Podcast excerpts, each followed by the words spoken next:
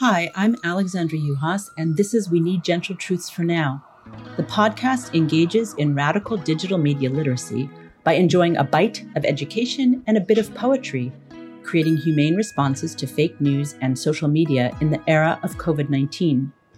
In this episode, we rely on poetry to resist how we are framed. A hard truth of the same name was written for my online primer on digital media literacy by the writer Hugh Ryan. In 2017, he wrote, I think there's a long queer tradition of resisting how we are framed, and it is one that is useful in a world where things are majorly being reframed for a white supremacist audience. In his hard truth, Hugh offers up words of our queer heritage as one response to the dishonorable and controlling vernaculars of the internet. Hugh believes that we are, quote, hampered because we fight using language that is stacked against us. Unquote. He offers something else the poetry and wisdom of our queer elders Adrienne Rich, David Wojnarowicz, and Audre Lorde, who wrote, If I didn't define myself for myself, I would be crunched into other people's fantasies for me and eaten alive. Three young people in my family will read selections of writing that resist how we are framed. Together, we learn from our elders. This is part of the radical digital media literacy I seek learning from honorable words and empowering legacies, languages of the oppressed, songs of the imagination, words of our mothers, knowledge of our oppressors rendered as beauty and power. First, Gabriel, my son, reads the words of David Wojnarowicz from an interview with Matthew Rose.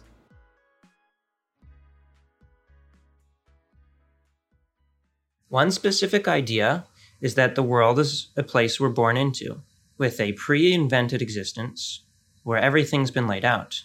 Perhaps the most radical thing you can do, then, is use your imagination.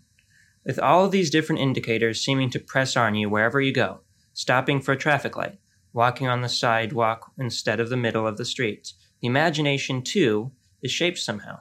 But I still think there are keys that can unlock it. You can break through a lot of things, like socialization.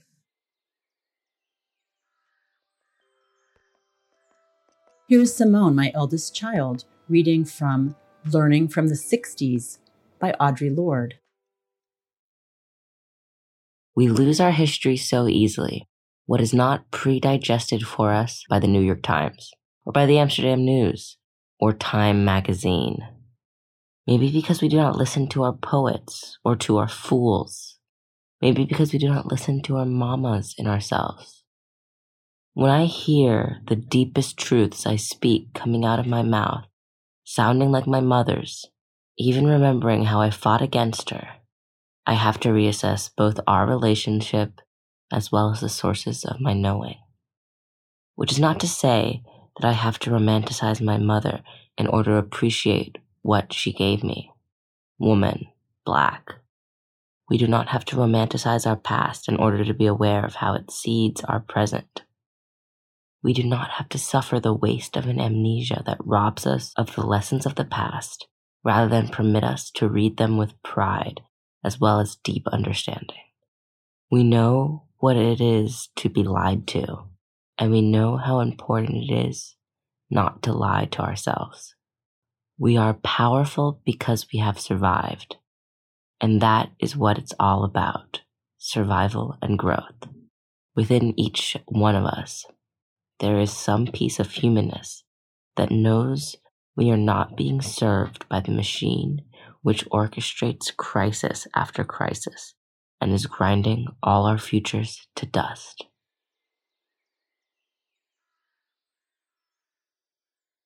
And this is Avon, the daughter of my boyfriend and project copy editor Gavin McCormick, reading an excerpt from Adrienne Rich's The Burning of Paper Instead of Children.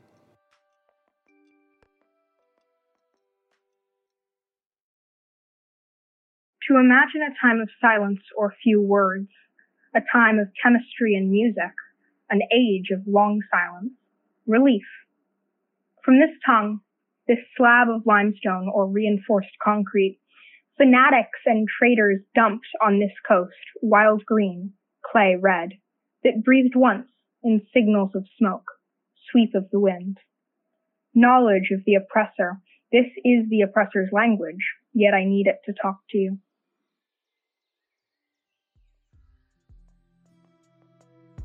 At Fake News Poetry Workshops, we share ideas that were written into the online primer with new communities who want to talk, learn, listen, and write with us. At a workshop in Manhattan in 2018, we met with a poetry troupe of disabled writers, poets, of course. There, Lennon D wrote a poem in conversation with Hugh's hard truth Resist How We Are Framed. We end with Hugh's reading of Lennon's poem. One more voice, or is that too in a noble legacy of frame breakers who we have listened to and learned from?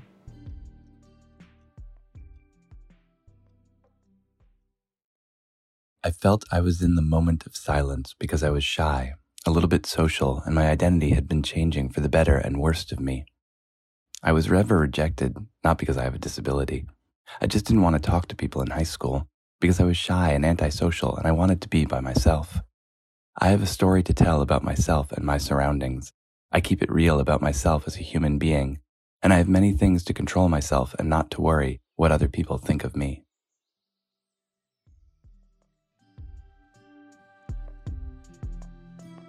Thank you, Lennon, Hugh, Simone, Gabe, and Avon for your resistance, your vulnerability, and your power. We all have many things to control within ourselves as we resist what others think. And thank you for listening to We Need Gentle Truths for Now, Radical Digital Media Literacy as podcasts. Poems help. They hold traces of each writer's unique wisdom spoken with their own beauty.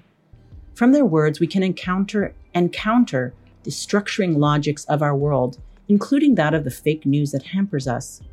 Poems teach, and in so doing, prove that art making, connected to our experiences of self, community, place, and truth, can be one small part of a shared way out of, or perhaps through, our terrible troubles.